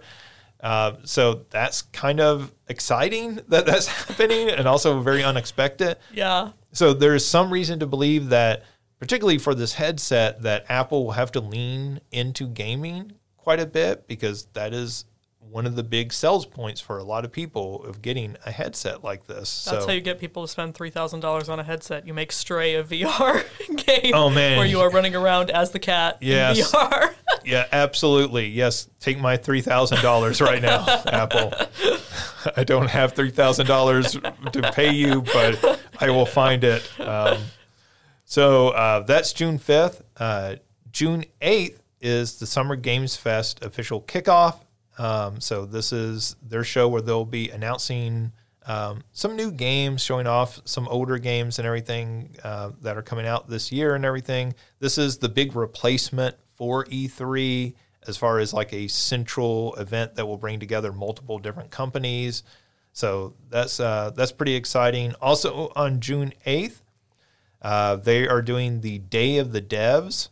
Um, this is a very sort of kind of um, long running event that's gone on um, that showcases a lot of sort of indie games and everything as part of it. Also on June 8th, uh, they will have the Devolver Direct. So Devolver is a publisher of a lot of sort of uh, very popular indie games. So they'll also be doing that on June 8th. On June 10th is the Wholesome Direct, which uh, features wholesome games. That just makes me happy. yeah, uh, I don't know if last year was the first year they did that, but I feel like last year was sort of like their breakout year for doing that uh, showcase. Um, so that's really cool to see. On June 10th, there will also be the Future Games Show Summer Showcase, which is quite a mouthful. Um, on June 11th is the Xbox Games Showcase, which will also immediately following it on June 11th have the Starfield Direct. So they're going to have a sort of separate event focused just on Starfield. Also on June 11th, we will have the PC Gaming Show, and then on June 12th, we'll have the Ubisoft Forward, where they just recently announced that and announced what will be part of that. So very much expect to see um, Assassin's Creed Mirage and some of those other games uh, showcased more in depth as part of that. Now, we very much expect Nintendo to have a direct sometime this summer. They have not announced it. It's unlikely that's coming in the next week. It'll probably be well after this, maybe even into July or August sometime. Uh, but at least for the immediate future, what we would call the traditional E3 season, these are the announced shows so far. Um, Alicia, um, very exciting next week and a half. There's going to be lots of announcements, lots of cool things. We we hope. Please. um, you know, this is always an exciting time if you're really into video games. Uh, you know, this E3 season has always been sort of like Christmas uh, in the video game industry. Which of these shows that's still yet to come are you most excited for? I mean, Summer Game Fest is an easy answer because of the variety that you get, but I honestly also love the idea of just doing a whole direct strictly for wholesome games. Yeah. so I th- I think that's kind that's kind of the one that I'm like, ooh, okay, okay. But then also I'm looking at like the, you know, remembering some of the stuff that we saw earlier this year. I'm like, okay, we know there's a new Professor Layton game coming. Is that going to be at the Future Games show, summer showcase? I don't know. Um, I I think I think I'm gonna have to go with most excited for Wholesome Direct, even though we know there's gonna be seven million farming sims probably. but I, I think that that's it's like Wholesome Direct, and then just like a little bit below it is Summer Game Fest for the variety that we're gonna get there. Yeah. Um, you know, I think those are great choices. I, I think I'm really excited for the Xbox Game Showcase because I feel like and I hate to overplay this. And again, I own an Xbox Series X, which I only state so that nobody goes, he hates Xbox. no, that's me. I'm the one who hates Xbox.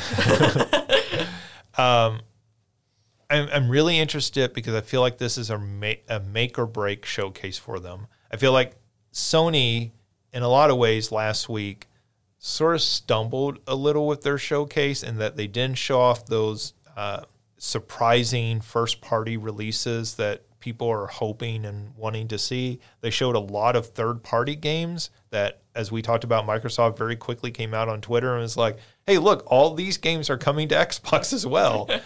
and but right now, Xbox is the one against the ropes. They've had a kind of bad year. Redfall was kind of, uh, you know, a, CEO literally apologized. yeah, like they had to come out and apologize. And obviously, we read the behind the scenes stuff. Halo is not in a great position.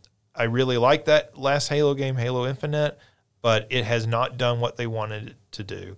Um, they have not been able to get those first party releases out at the cadence that they want. And then obviously, they're struggling with this Activision deal this feels like they have to have a good show. They have to show off some things other than the things that we know are obviously coming. We know Starfield is coming. We know the Forza Motorsport sort of reboot uh, that they're doing is coming. We know those games are going to be out this year. They had better be out this year for Microsoft's sake. Um, but what we really need to see is what's next even if it's not coming this year, even if it's 2024 releases, things like Perfect Dark and Fable and Avowed and all these other games that they have previously announced, but in most cases haven't shown much of, except maybe a CG trailer. We've got to see those games. And I think if they can pull off a great show, I think it will restore a lot of confidence in Xbox. But if they stumble, even if they stumble in the way that Sony did, which wasn't a disaster, it just wasn't a great showcase and maybe the way a lot of people want it. Um, I, I think it's going to be really problematic for them. It makes it really hard to convince people to spend four or five hundred dollars on an Xbox Series X. Yeah. Um, I guess five hundred dollars on that, three hundred on the S, but like even three hundred dollars—that's a lot of money, particularly when you, people. Well, and I could spend that 500 on a Xbox Series X, or I could spend it on MetaQuest 3, you know, or a PlayStation Five, or a PlayStation 5. yeah. right? Or you know, in in the next year, maybe a Switch Two, or you know, whatever Nintendo is planning. Um, there's just a lot of ways to spend that money, and at a time when money is tight for a lot of people due to inflation, if you're trying to convince people to buy your system to invest in it, you've got to have something that convinces them. And Sony, despite their stumbling, they still have Final Fantasy 16. They still have uh, Spider Man 2 coming out this year. Those are two big, huge exclusive releases this year. Um, plus, you know, all the third party stuff that's also there that people are wanting to play.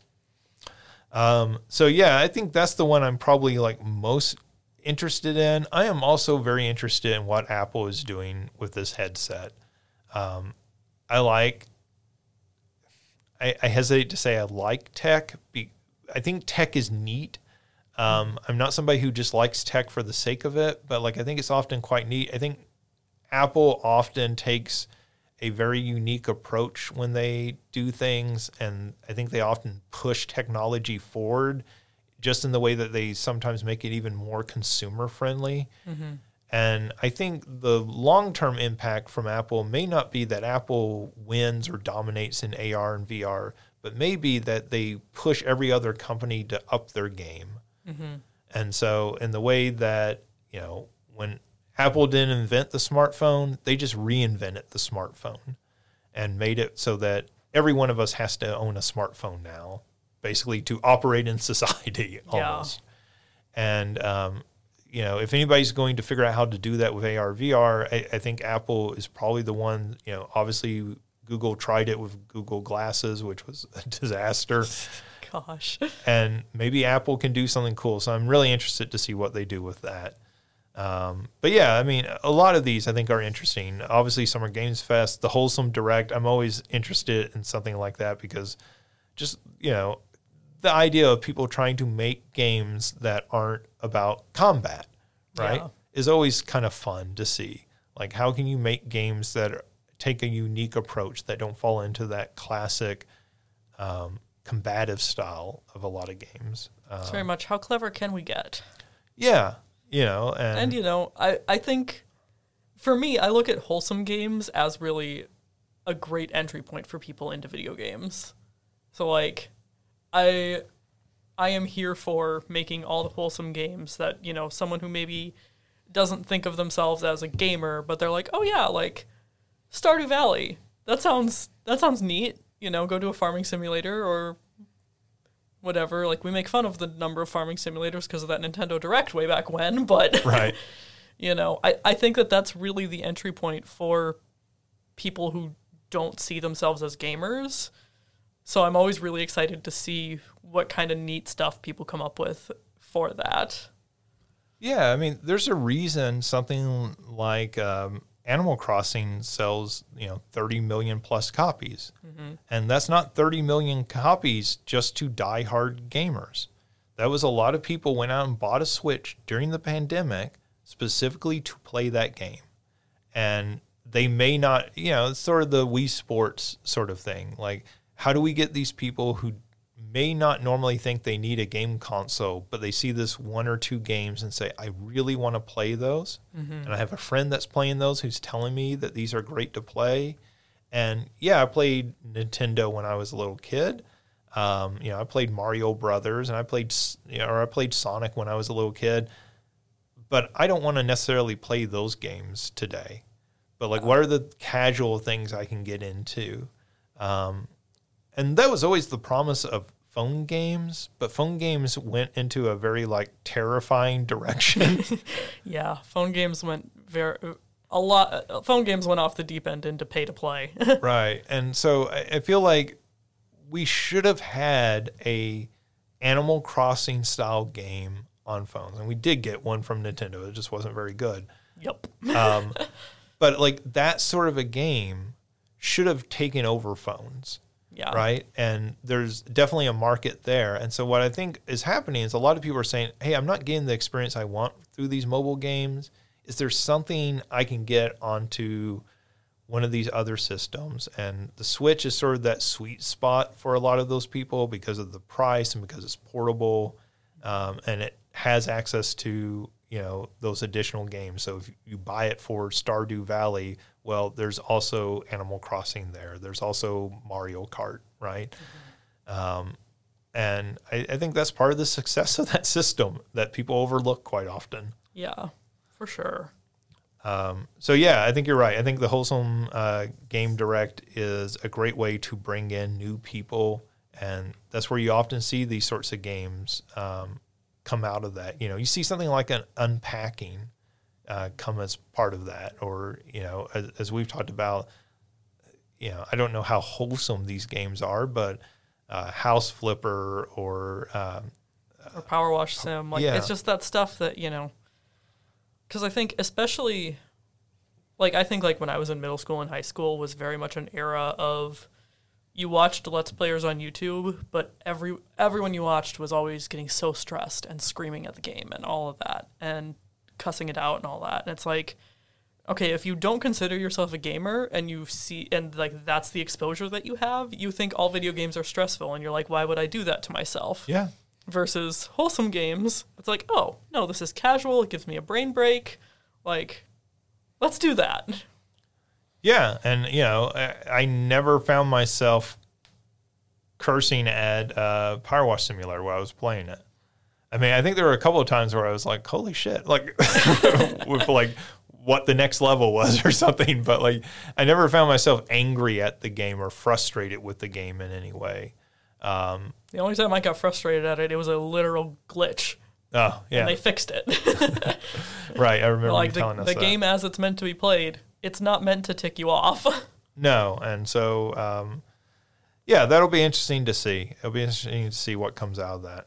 Um, but that does it for this week. Um, thank you to Alicia and to the Ghost of Ryan, um, wherever they may be currently, um, for joining me this week. Um, we will. I think we're going to try to get in another episode next week or sometime uh, to probably recount a lot of the news that's coming out of this because there will probably be quite a bit of news out of these different shows. So we'll try to do that, and then we may have a couple of weeks off or so mixed in there. Um, but you know, summertime, it's, it's our vacation. Yeah, we're trying to do episodes in between when it works for people's schedules. Obviously, today you saw Ryan had to uh, jump out uh, partway through the episode. And OJ had to go be playing Tears of the Kingdom. right. He tells us he was at some training, but we know he was training know. with his sword and bow. um, but, anyways, thank you to uh, everyone listening. Um, you can check out more information at salukigames.com, back episodes, videos, articles, different things that we have up on there. Uh, obviously, like and rate the podcast. That helps other people find it. The podcast is also up on YouTube. We do get quite a few people who watch it through there, so that's cool. Uh, but thank you for tuning in, and we'll be back soon with another episode.